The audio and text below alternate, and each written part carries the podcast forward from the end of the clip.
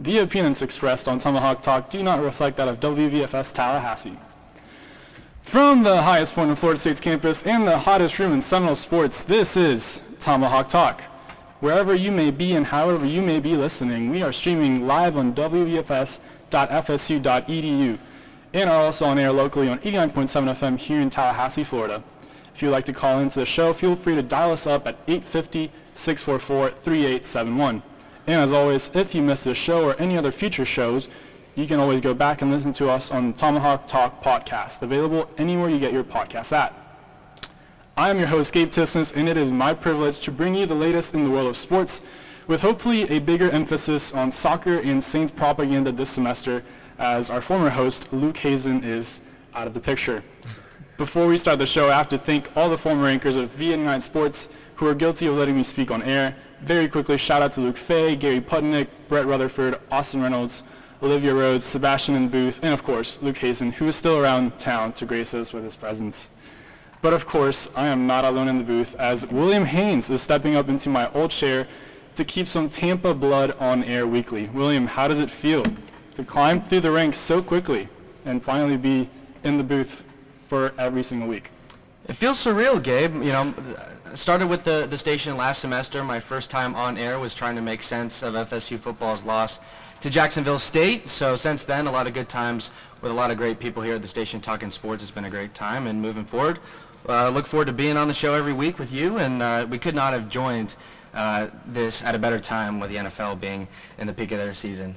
Yeah, I kind of feel bad because I get to be the host now with playoffs and, you know, not having to talk about FSU football. It's like I just get to jump right into the good stuff. But joining us as well for our first ever show together is Jackson Bakich, one of V89's rising stars as well. Jackson, how's the start of the semester been? Well, I'll tell you what, my semester, if it was any better, I think I would be dead. no, but it's been very good. You know, I don't have classes on Mondays or Fridays, so Mm. it's been nice being able to prepare for the show today, Yeah. and I'm excited to get it going. You look prepared. Oh, I Even though it. I always hear that phrase from you, and I don't know, I didn't expect it, but I'm um, here to stay. yeah, let's go. Last but not least on the panel is AJ Lacourciere. Glad to have you on the show once again. Any New Year's resolutions? Because we haven't seen each other since last semester. Yeah, it's um, been a great winter break. Um, yeah, I started uh, trying to run every day, two to three miles. Um, yeah, I've been going, f- try five days, make get a weekend rest. But Okay. yeah, That's it's awesome. been fun. Where do you usually run?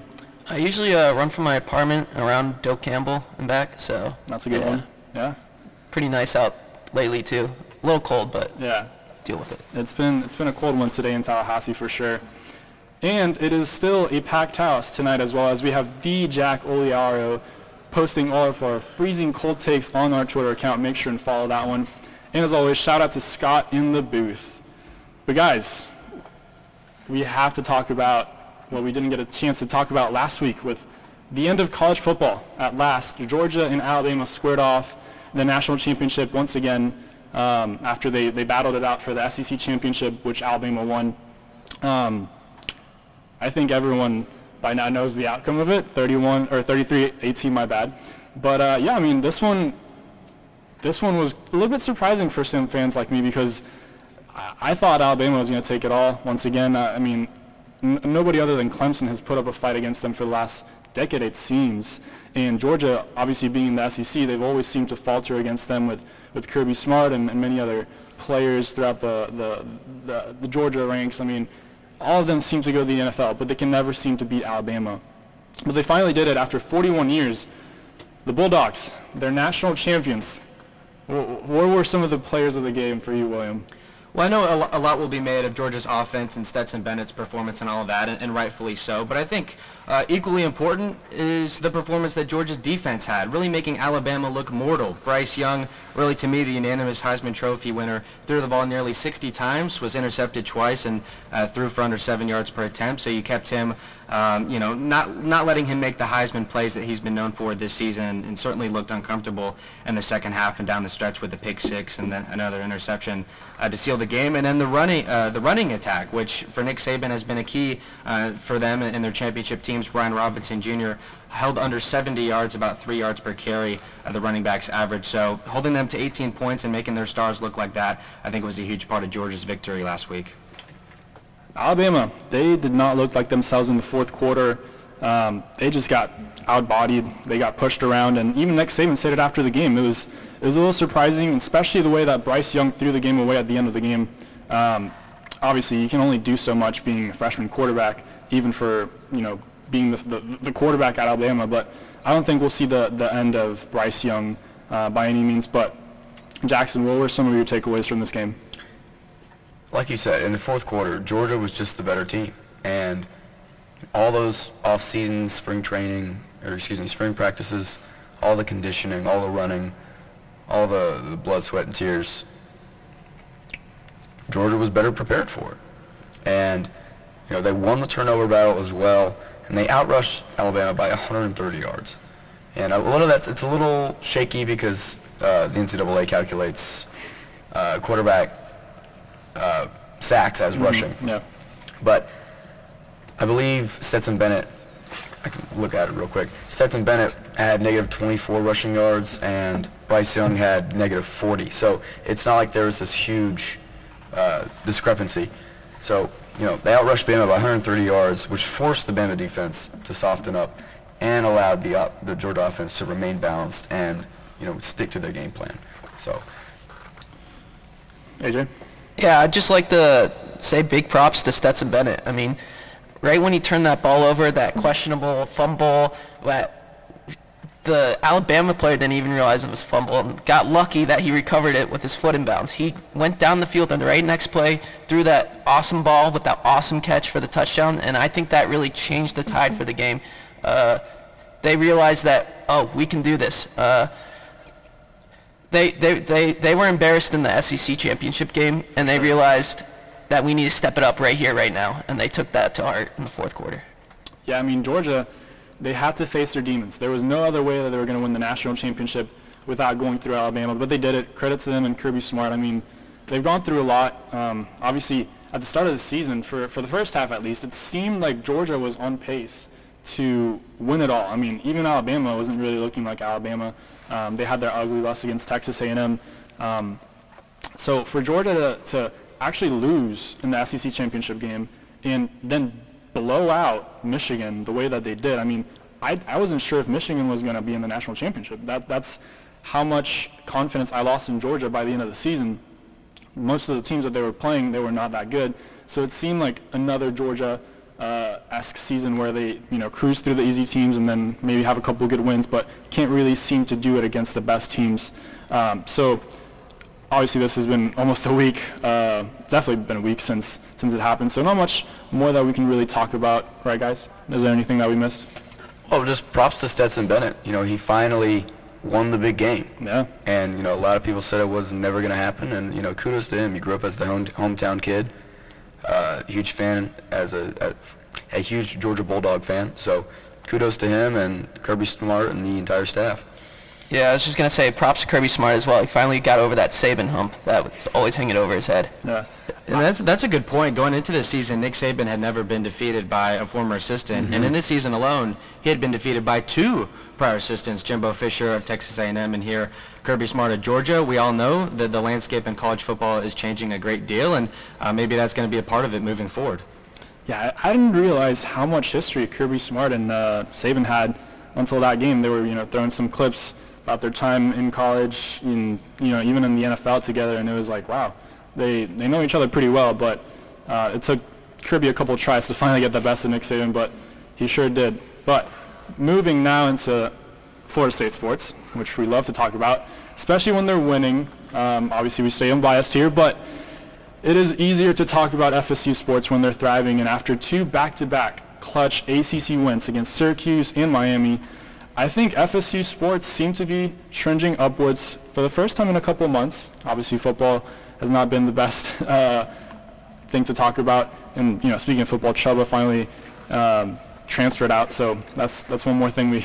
And Scott Frost is getting a real quarterback. Oh, I, yeah. I was able to watch Chubba in practice a lot.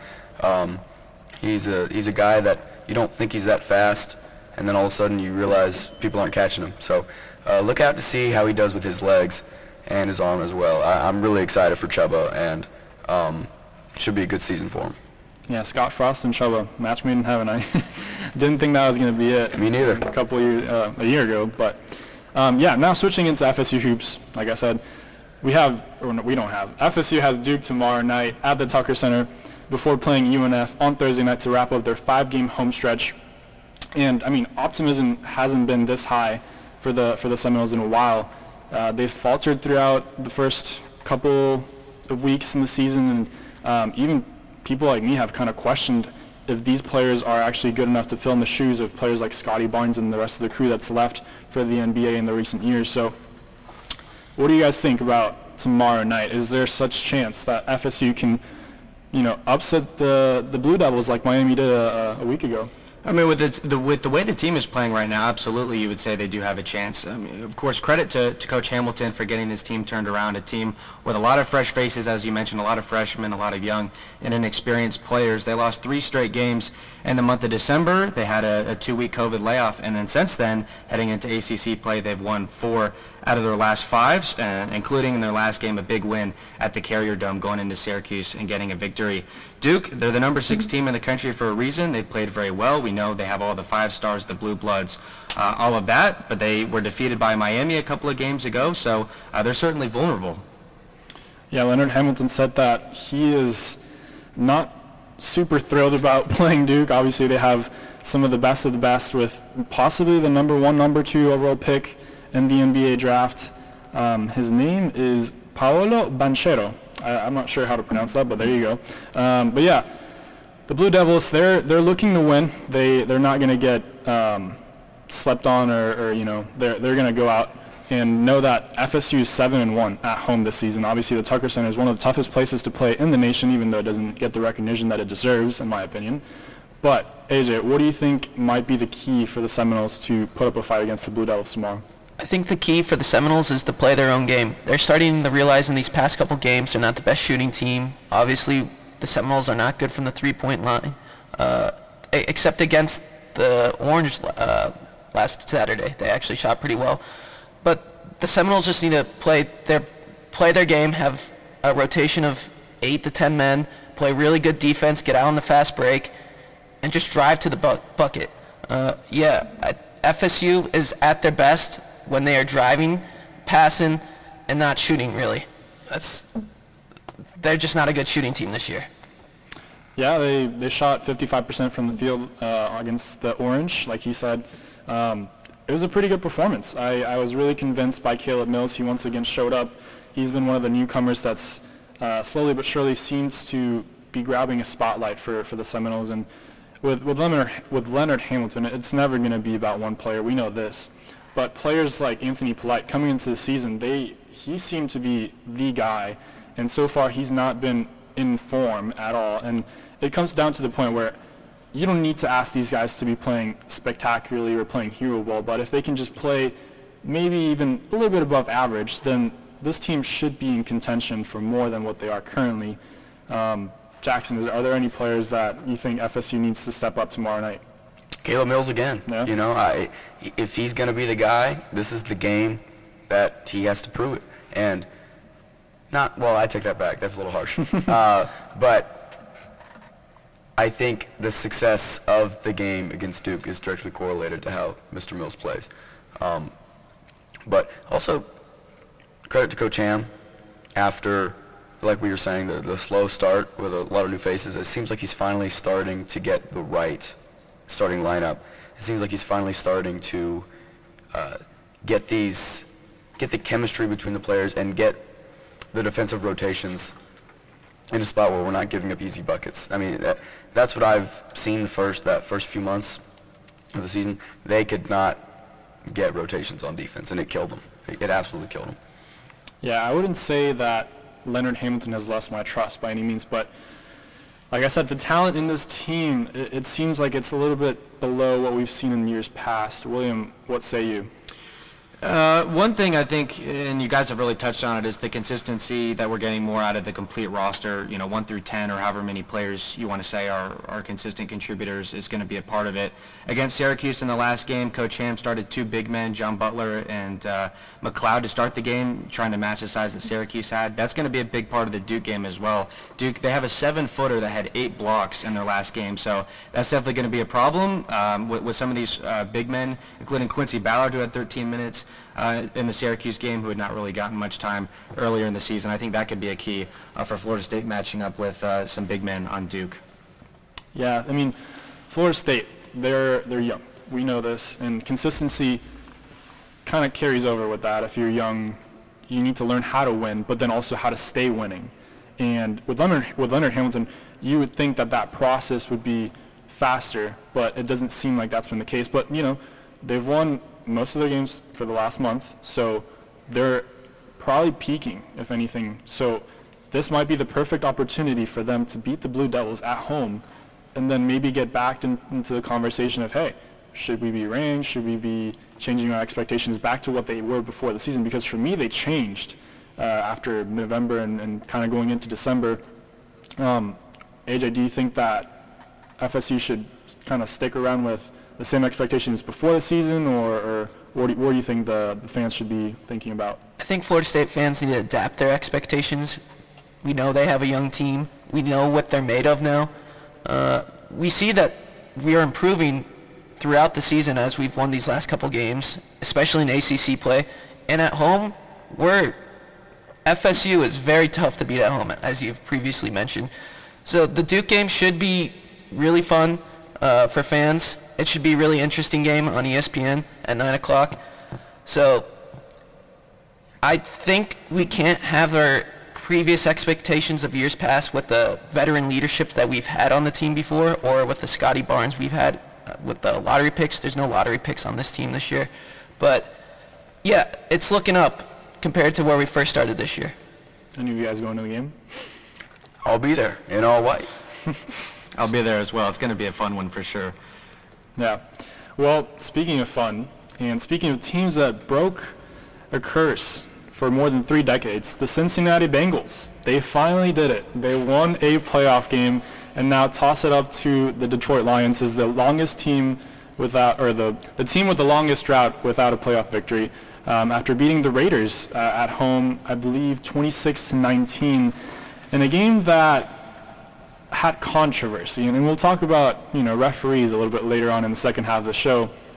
But I, I'm just so happy for Cincinnati as a city, but I'm also really happy for Joe Burrow because I think that he is the real deal, and obviously he's surrounded by a lot of talent, but it does seem like he might be one of the future franchise quarterbacks uh, that a lot of you know kids are going to grow up and, and you know kind of see as as you know what a quarterback should be like, and, and what the NFL is kind of going into is you know, more mobile quarterbacks, but also quarterbacks like Patrick Mahomes and Joe Burrow that can move, but also still throw the ball from the pocket.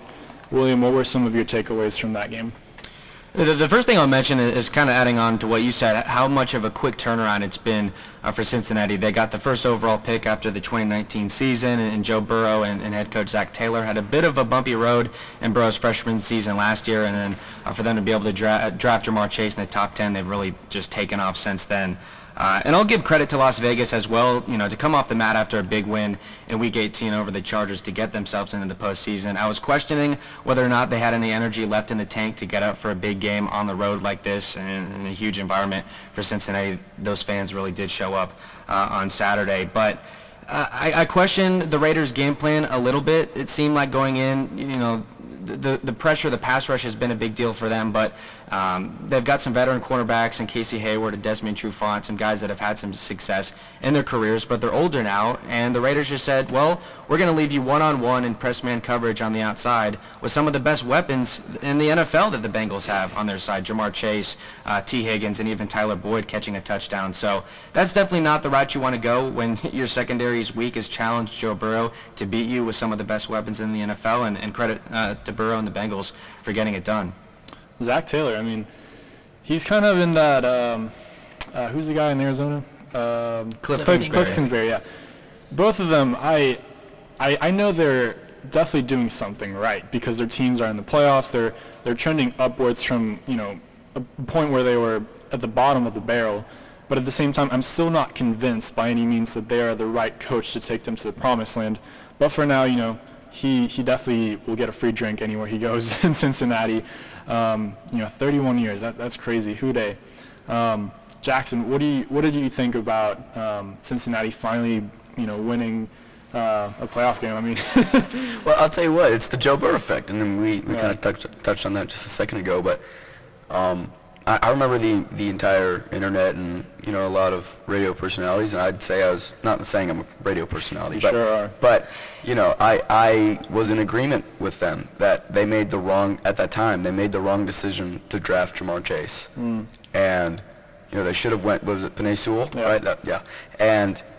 Uh, I'm not saying that Ja'Marr Chase proved me wrong, but just them being in the playoffs and winning their game, that itself proved me wrong. And Ja'Marr Chase is having a great season, by the way. But uh, who'd have thought? who would have thought? Who'd have thought? thought? And who'd have thought how well this combination is working? Um, and so, who knows? Who knows what this team's able to do? I mean, I thought they moved the ball. They weren't able to score in the red zone. That's that's a major problem. But uh, they were definitely able to move the ball down the field. So uh, they who do they play next week? Do Titans. we know? Titans. That should be a great game. That should we'll be a great looking game. forward to it. Yeah. Derrick Henry's coming back, AJ. How much is that going to be a challenge? Because he hasn't played in a while. So are the are the Bengals? I think they, they got some linemen actually banked up. So it might be a very contrasting stylistic fight for, for both teams with one of them trying to air it out and the other trying to lean on the running game. How do you see that game playing out? Well, I, I definitely, without saying, Derrick Henry just changes the whole momentum of the game. Uh, I see it playing out as being a really good game, actually. Uh, we've seen Ta Ryan Tannehill progress over the past couple games without uh, Derrick Henry, and with him back, with A.J. Brown getting healthier, uh, I don't think Julio Jones is back yet. Quite, I don't. I don't think so. But even with that, I, I do see the Titans bullying the Cincinnati Bengals. Uh, with Jackson saying my biggest concern with Cincinnati is they get down the field pretty well, and then they just stop in the red zone. Uh, they're a field goal team, and that's just not how you win in the playoffs. So I, I don't really see it. I see it being a lot more lopsided, me personally, for the Titans. But Oh. yeah, I, I see the Titans winning pretty easily. Yeah, we'll, we'll see. We'll see when we get to, to the picks uh, later in the show. Last game that we talked about before half, Bills Patriots. I was very much wrong on this one after picking the Patriots to go to the AFC Championship game in my little bracket that we had going on last week. We didn't get to, to reveal our, our, our how the, the rest of the playoffs would go. We just went with, with wild card weekend. Um, but yeah, I picked the Patriots to beat the Bills with Bill Belichick pitching out a perfect game on defense, and he, he pitched the opposite of that. He actually pitched probably the worst game uh, ever uh, if, because Josh Allen literally scored a touchdown on every single possession. So obviously everyone has different metrics, but for my metrics, I will say that that is the best game offensively you can possibly. And it was in the playoffs against Bill Belichick. I mean, th- I don't know. It's going to be really hard for anybody to top that. Um, the Bills, they're they're finally over that Patriots cloud. It seems they won the AFC East um, over them with with a little bit of a fight at the end. Um, but if it wasn't for wind in Buffalo a couple weeks ago, I think we would have never seen the Patriots the way that we did. It's that's how it seems like, right, William? Yeah, it might have been fool's gold a little bit, and I was in agreement with you, Gabe. I was the only other one on the show last week that took the Patriots. I had faith in Bill Belichick to replicate that game plan that he had uh, in the middle of the season, where the Patriots went into Buffalo with a 14-10 win. We know Mac Jones only throwing three passes over the course of that game, but Josh Allen did not look terrific in that game either, and uh, the win certainly was a factor, but. It was a very frigid night. I think they said wind chill about negative 10. So uh, you wouldn't imagine it would be easy for anyone to move the football. Certainly not the way that Buffalo did. On all seven possessions, if you take away the quarterback kneel down at the end of the game, seven drives and seven touchdowns for the Buffalo Bills. The Patriots defense looked slow. They looked outdated. They couldn't hang around with all the weapons uh, that Buffalo had to offer. And Josh Allen had one of the best games for my money of his career. Yeah, that, that definitely is up there. I mean, scoring a touchdown every single possession. I believe it was five total for the night. um, he looked spectacular. He looked like he knew what, what he was doing. Like he was in control the whole time, and it's not easy to do that against, you know, any playoff defense. But the Patriots defense was really one of the best ones throughout the season. Jackson, what did you see from Josh Allen? Well, real quick before I answer Yeah. that question, I just want to ask the question of myself, of y'all. Mm-hmm. Are after watching that game, are the Bills the team to beat? We don't have to give picks, but are they the team to beat in the AFC? I don't think so, but No. AJ, what say you? Yes. I wouldn't. I wouldn't say so either. They're going to have to go on the road at Arrowhead uh, to beat Kansas City, Yeah, and I if they do that, they're going to have to play the one seed in the Titans. So uh, it's still a pretty far way to climb for Buffalo, I think. I- I'm sorry, please repeat the question. I was just really excited. No, no. I was just wondering, what did you see from Josh Allen? Perfection. You know, I mean, I mean, you know, it, it was like you said, every possession was a touchdown. I- It was Matt Haack made his uh, playoff debut for the Bills and did not play a single snap. So uh, Josh Allen was he was gunslinging. I mean, I don't know what else to say other than that. Just he, he played a great game.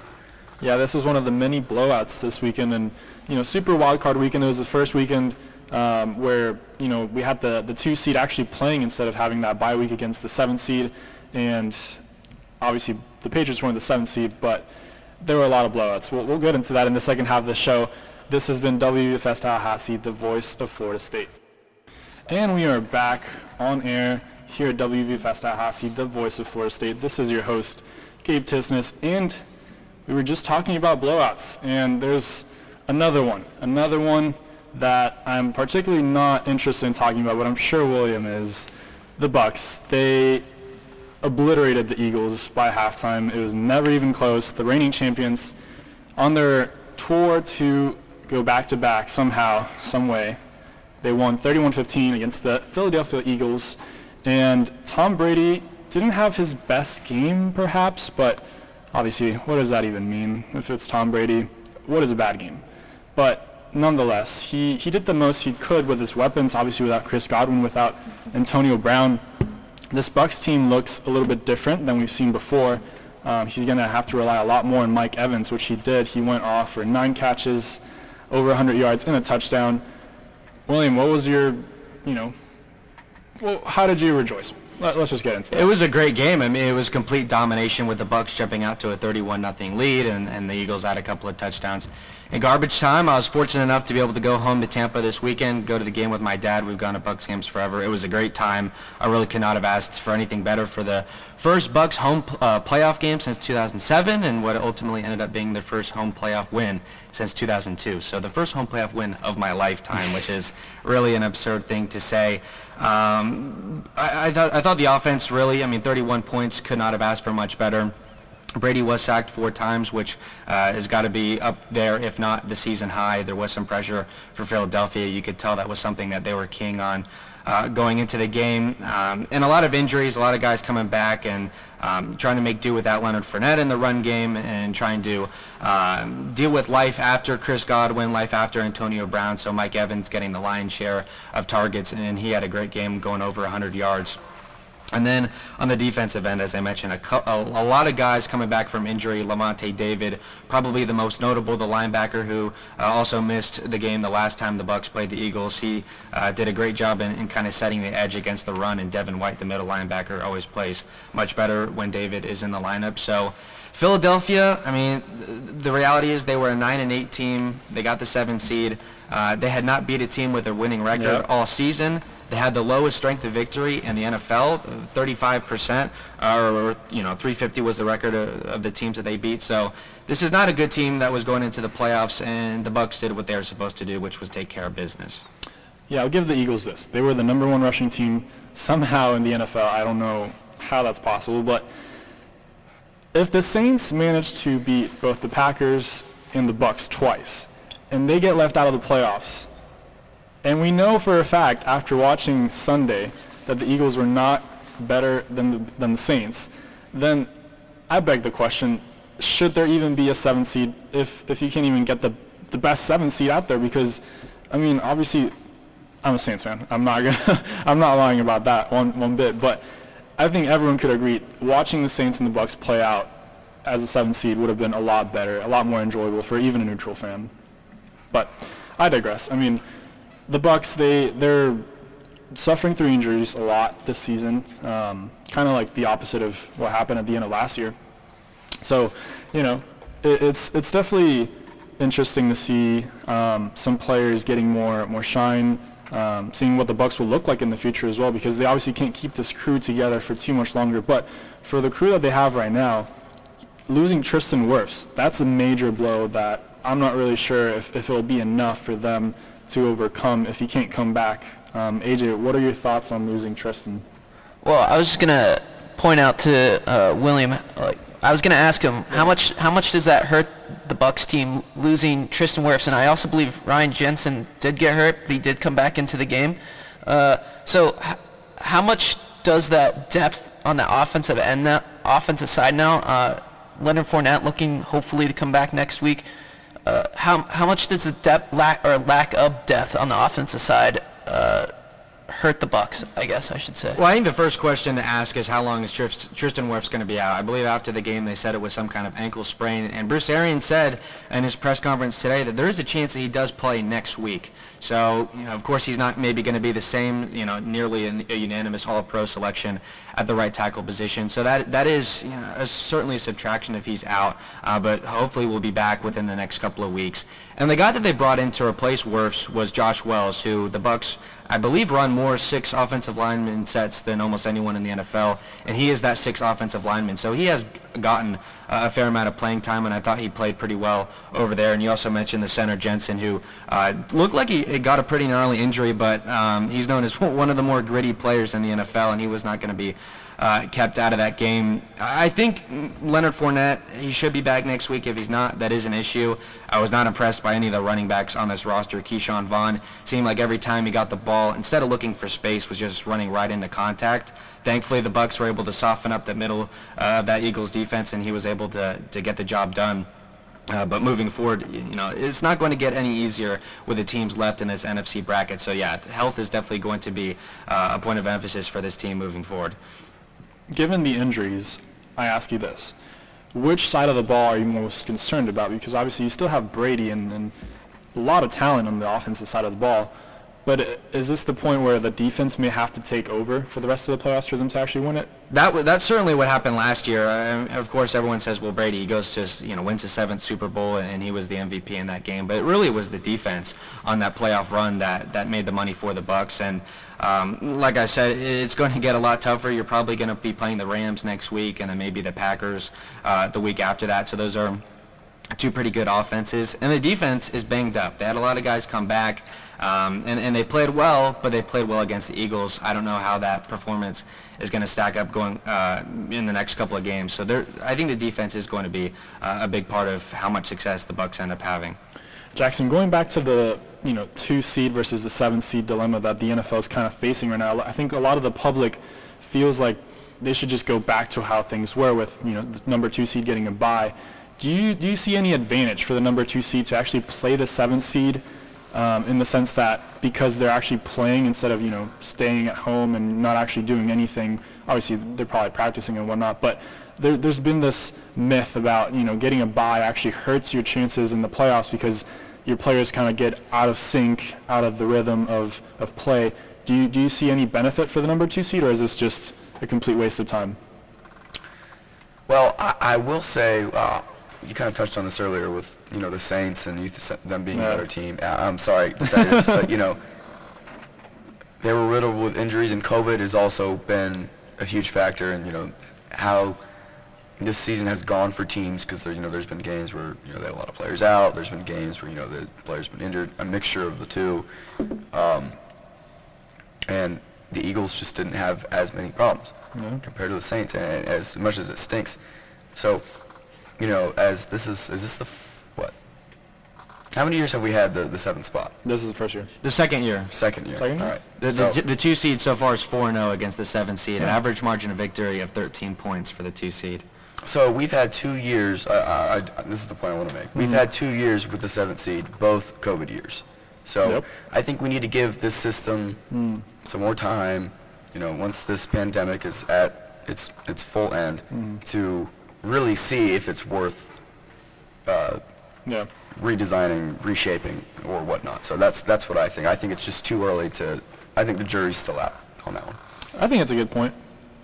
Uh, well, I think the reality it's not going anywhere. Th- this move was made primarily for money. Number one, you get extra high leverage games at the end of the season for teams vying for that seventh spot, and then most importantly, you get that extra playoff game.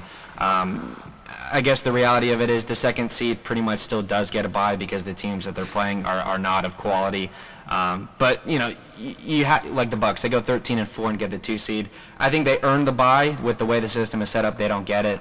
Um, I think it's only going to go the other way moving forward with more regular season games. We may see an eight seed at some point. It's definitely not not going in the opposite direction. Real quick before you go to him, to, to AJ, uh, but to answer your, your question from earlier, uh, no, I, I, I don't think, you know, it's a it's an advantage to play that game because like like the Bucks have to deal with, you know, the lingering injuries of, Yep. of Tristan Wirfs. It's just you, you know, it's uh, I've taken a critical thinking class here at Florida State.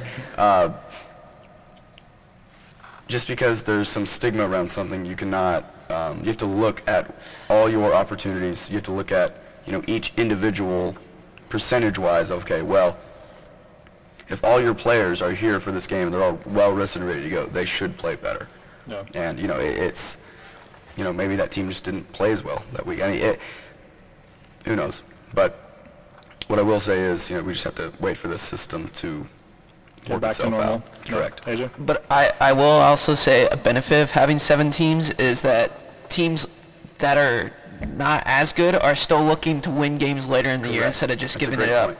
Uh, I know as a Dolphins fan, we started one and seven. We won seven games in a row, and I started to get hope again. That and that happens to a lot of teams where you're you're not you didn't start off well, but you start making some winning games towards the end of the year, and it's just as a fan, it just makes it that much better towards the end of the year, in my opinion. The seven seed allows for really cool stories like that. That is Yes. the one thing I will say.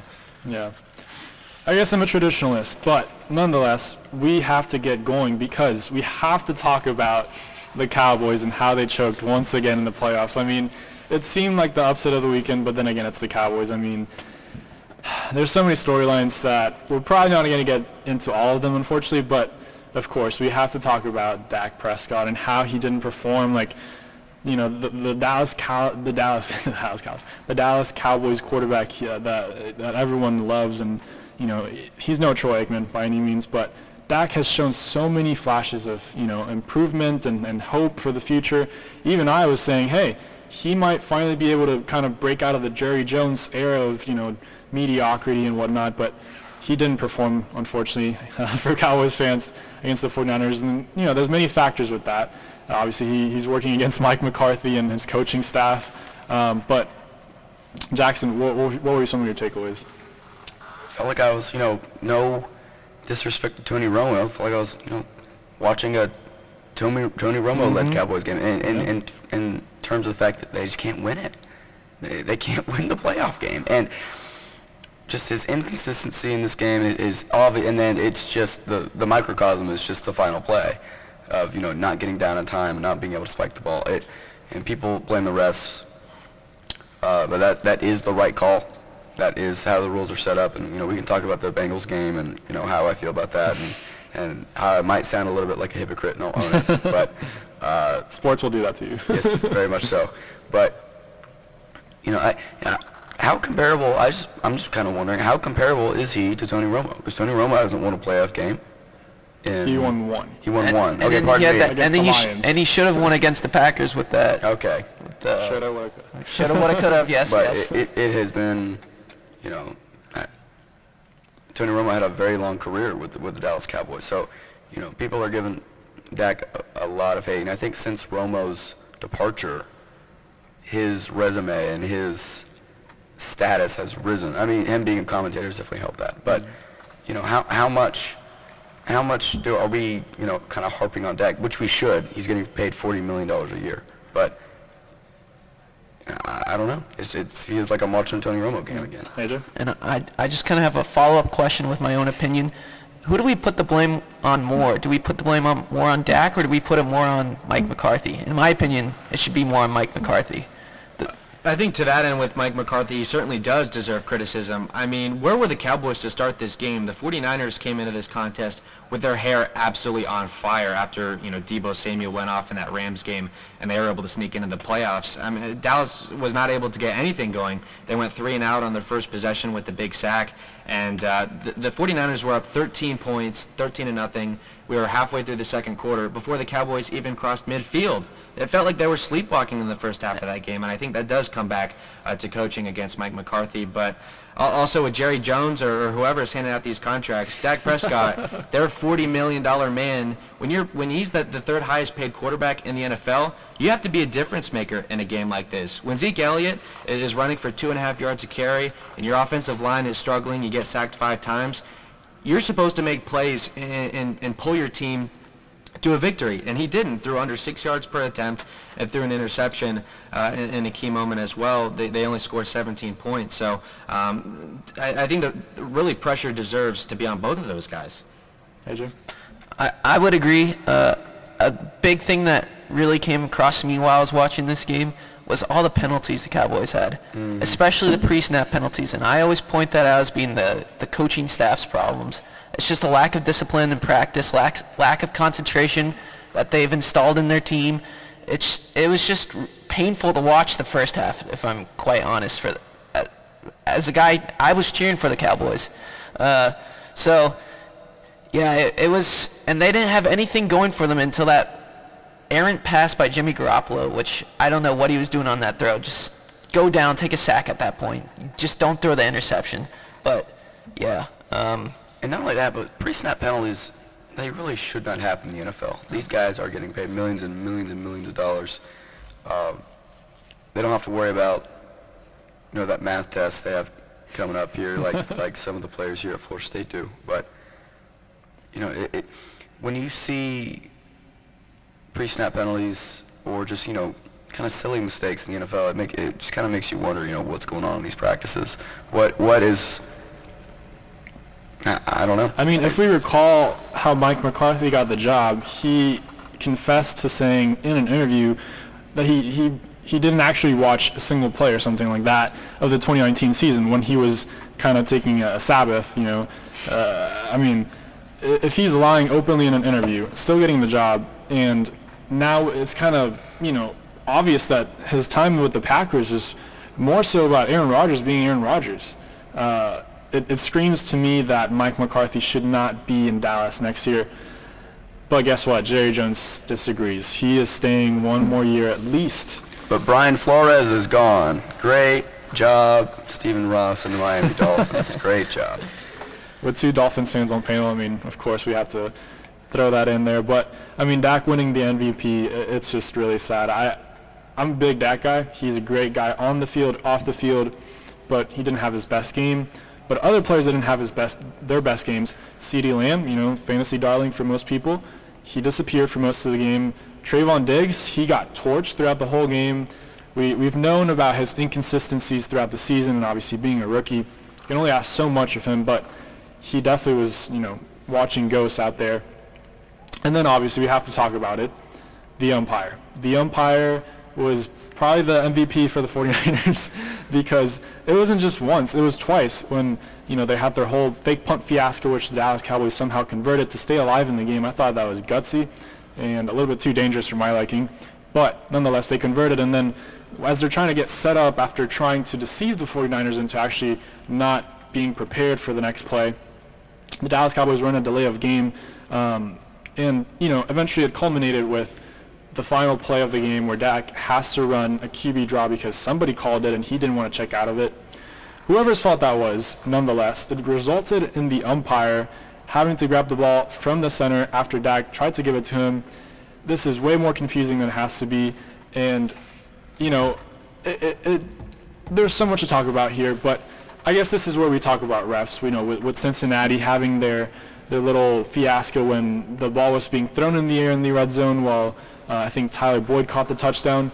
There's been a lot of talk about refs this weekend, as there always is with NFL playoffs. But what do you think was the most egregious call this weekend, William? Um, I, I, I think it's probably a tie betw- between the, the play in the Bengals game and, and the final play of the Cowboys game. I think in the Raiders-Bengals game, the refs it, it was a bad look either way. Uh, Joe Burrow was not out of bounds when the whistle was blown, uh, so the play should have never been blown dead in the first place. And then uh, to go against the rule book, which states you know if if a whistle is blown at any time during a play, you got to redo the play, plain and simple. Uh, you can argue whether or not the whistle affected the play or not. I, I really you know, could care less on which side of the argument uh, you come down on. The play should have been redone, so botched on multiple times. Um, so I, I, would probably give the advantage to that one. The reality in, in the Cowboy game is Dak Prescott. I said it. You're a 40 million dollar man. You have to know where you're going with the football in that spot. You have to know that you got to get the ball to the official because he has to spot it. You can't just give it to your center. You're not going to be able to get the snap off in time, and, and that was an unfortunate way for that game and their season to end. I think you get into a conversation of do you follow the law strictly by each word, or do you follow the spirit of the law? Jackson, we were talking about it earlier before the show, and you kind of hinted at it as well. I mean, there, there seems to be kind of no right answer for this, but what do you what do you think about just the Bengals, you know, scenario? Because we've already kind of touched on the Cowboys. Well, I will say one thing. Um, my ignorance of the exact wording of that rule because I didn't know that they redo the play. I thought I didn't know about it either. I thought it was a because I know about the inadvertent whistle. I've always heard you know people talk about it. I didn't know that the play was replayed, so that kind of changes my opinion on it a little bit. But you know, I, I was talking about this scenario earlier. If if somebody is about to catch a ball in the end zone and the ball is you know halfway there. halfway, you know, halfway yeah. there, you know, at the at the receiver's fingertips, and mm-hmm. a whistle's accidentally blown. You're not expecting the whistle, so you, therefore you should still be kind of covering the receiver, or trying mm-hmm. to make a play.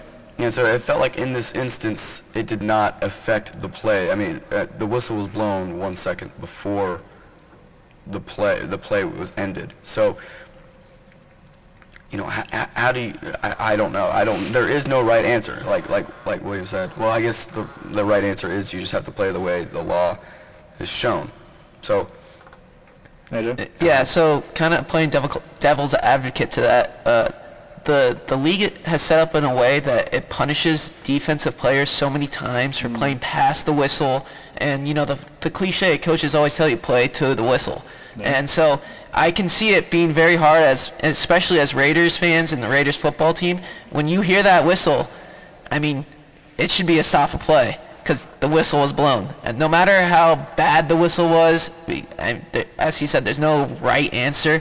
It was just the ref's fault. Whoever blew that whistle is it's all on the refs right right there. But you got to play to the whistle, and because of the way the league shaped itself uh, against defensive mishaps, I guess, uh, bad calls against the defense, more being more offensively minded. It's it's hard being Raiders defense in that position for sure. Yeah, I guess we've talked enough about refs, but we haven't really touched on the 49ers, and obviously we still have to talk about the Chiefs and the Steelers. Um, but I guess the one thing for me with the 49ers is, yes, they were better than I expected them to be. Obviously, they came from the NFC West, which is one of the best divisions in football. But my one big thing was Jimmy G. In his four playoff starts in the fourth quarter, he is 9 for 20 for 93 yards, two picks, no touchdowns, a 19.4 rating, and I mean, we, we remember the Super Bowl. We remember that throw that he missed, and there seemed to be another one in this Cowboys game. I forgot to who it was, but if he would have completed that, it seemed like the game was in hands for San Francisco. And there were many times that the 49ers should have been in complete control, and maybe this has to do with Kyle Shanahan. I don't know. But overall, I just don't believe in Jimmy G going forward. And, you know, it's not that Trey Lance is already better, but it just begs the question is, is this just a ticking bomb where the 49ers are never going to get to where they want to be? Because before the season, there, there were people that were saying the 49ers were dark horses for the Super Bowl. And they sure as heck seem to have a really good team. Um, obviously now they lost uh, Nick Bosa and Fred Warner. They might be coming back against the Packers, but going forward, uh, well, what is your read on the 49ers? It's not a great look. It really looked like the 49ers were trying to give this game away, and, and, as you mentioned, that that's not the first time that that's happened to a Kyle Shanahan coach team. It seems to be a tendency if you have a lead going into the fourth quarter, that game is going to find a way to come down to the wire. And thankfully, uh, the Cowboys in that situation were not able to get out of their own way seemingly, and San Francisco is able to escape. But yeah, you're, you're not going to get that opportunity uh, if you're if you're beating Aaron Rodgers in Green Bay by 10 points in the fourth quarter and you start to slip. He's going to take advantage and he's going to beat you in that game. So uh, I really think for them, especially next week, they're going to have to play a much more perfect game than they did against Dallas. With quarterbacks, there's there's always going to be hot takes. There's always going to be opinions, but I think we can all agree that Big Ben is a Hall of Famer, and we are going to sadly miss him as he played probably his last game with the Pittsburgh Steelers. He was one of the players that you know I grew up watching. He was in the first Super Bowl I ever watched, and you know Big Ben is full of controversy on and off the field, but it, it's it's it's a big you know space that he's leaving there for for the Steelers. Uh, we'll touch on the game itself, but what do you what are you guys' thoughts on you know kind of the Steelers' future? Because Mike Tomlin has you know been kind of in that, that coaching bubble for a while now, and he still seems to be doing his best with whatever Pittsburgh's got. But this might be kind of the end of an era for the Steelers, especially with the way that the AFC North is looking like these days. Yeah, uh, I think I think it's time that we, we're starting to realize that Big Ben isn't who he has past couple of years, and this year especially, where it seems like he's throwing three or four yard passes only, dump offs to Najee Harris, nice little screen to uh, Devon, uh, Diontae Johnson, or, or uh, and then he tries to go long to Chase Claypool, misses him by five yards. I think it's time in Pittsburgh that ben, the Ben Roethlisberger uh, era is over. But the question is, do they go through the draft to get a new quarterback, or do they go through free agency? As there is a couple big uh, names in free agency quarterbacks this year. Yeah, and you know the, the Steelers they're they're one of the best franchises in the league of course they're they're not going to you know go go down the Detroit Lions route. I, at least I don't think so. But it's kind of like the NFL is, is moving in different directions, and you know with the Packers they, they've been able to retain their philosophy for, for even you know these last couple of years. A lot of it is you know Aaron Rodgers carrying them on their back, but obviously Big Ben wasn't able to do that for the last couple of years, and we've seen a decline. I thought he should have retired at least two years ago, um, but obviously he he's been better than some quarterbacks, to say the least. Um, William, wh- what are your thoughts on Big Ben kind of retiring? Like, any cool memories? I don't know. Uh, I, I think, unfortunately for, for him and his legacy, I, th- I think as AJ mentioned, he he's retiring probably two or three years too late. Uh, certainly this year it became glaring he was he was hamstringing this offense significantly. I mean, they they're not able to a- attack the, the, field more than five or ten yards downfield. Uh, th- throws the ball 44 times, under five yards per attempt. I mean, that's that's some of the worst numbers I've seen uh, of any quarterback, and we've seen it from Big Ben this season, week in and week out. Um, it's really hurt the, Steelers' ability to kind of move on and move forward. Thankfully, they have one of the best coaches in the NFL, and Mike Tomlin, who has yet to have a losing record in his 15 seasons as head coach. Um, this is certainly the end of, of, of, Ben Roethlisberger's career, or at least you hope so, because seemingly there's nothing left uh, in the tank. And as far as where they go in the future, the, making the playoffs are going to be picking towards the end of the first round. I really think with this roster and this coaching staff, you go aggressive. Try try and uh, make a call to Seattle about Russell Wilson. Maybe check in with the Raiders about Derek Carr. Get a guy who's already established in the league now and can take this team forward. Because I think there's there's certainly guys on this roster. T.J. Watt, Defensive Player of the Year. They've got weapons on offense. Najee Harris, Chase Claypool, Juju Smith-Schuster. They have a roster right now that can win big games. They just need a quarterback at the helm that can get it done. Yeah, I agree. I mean, it's going to take time to get back to where they want to be, but they still have a pretty good solid core of not just football culture and philosophy, but you know players like T.J. Watt and you know have Mike Tomlin at the helm. If they choose to keep him, it, it might not be as much time to get back to the winning ways of, of, the, of the Steelers. Um, I guess picks real quick before the end of the show. We're probably going to go over, but don't tell anybody. Um, William, NFC, uh, probably going to be Packers Bucks once again, isn't it? I'm thinking so, yeah. I, I, think the 49ers have a chance if they can replicate their success against Dallas early in the game, really establish that run. It's going to be about 16 degrees, so you would think maybe that hamstrings the Packers' passing ability, but Aaron Rodgers is not new uh, to that situation and weather in Lambeau Field. So I think Aaron Rodgers and the Packers find a way to get it done. And uh, I, I, think regardless of who wins tonight between the Cardinals and Rams, either team on the West Coast having to go cross-country to play the, the Buccaneers in Tampa, I think Brady rolling, the defense may be getting a little little bit healthy, they get uh, maybe Leonard Fournette back, they're able to uh, beat them and advance to the NFC Championship in Green Bay. I agree. I think Bucks Packers is destined to happen. What that will look like, I don't want to even think about it right now because I'm still salty about last year. Jackson, what do you think? I think Bucks Packers is, is going to be what's going on. I, I, I, I, just think both of those teams are too solid. They're too good. Uh, two great quarterbacks. tons of playoff experience, Super Bowl winning quarterbacks.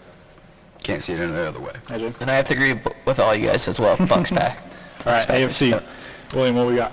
I'll go with the Titans. I think sometimes we can be guilty of, of watching these teams on wild card weekend and proclaiming who's the team to beat while the number one seed gets the week off and we kind of forget about them, especially when they're a team like the Titans. But I think, as AJ had talked about, getting Derrick Henry back, it's a huge part of their team identity.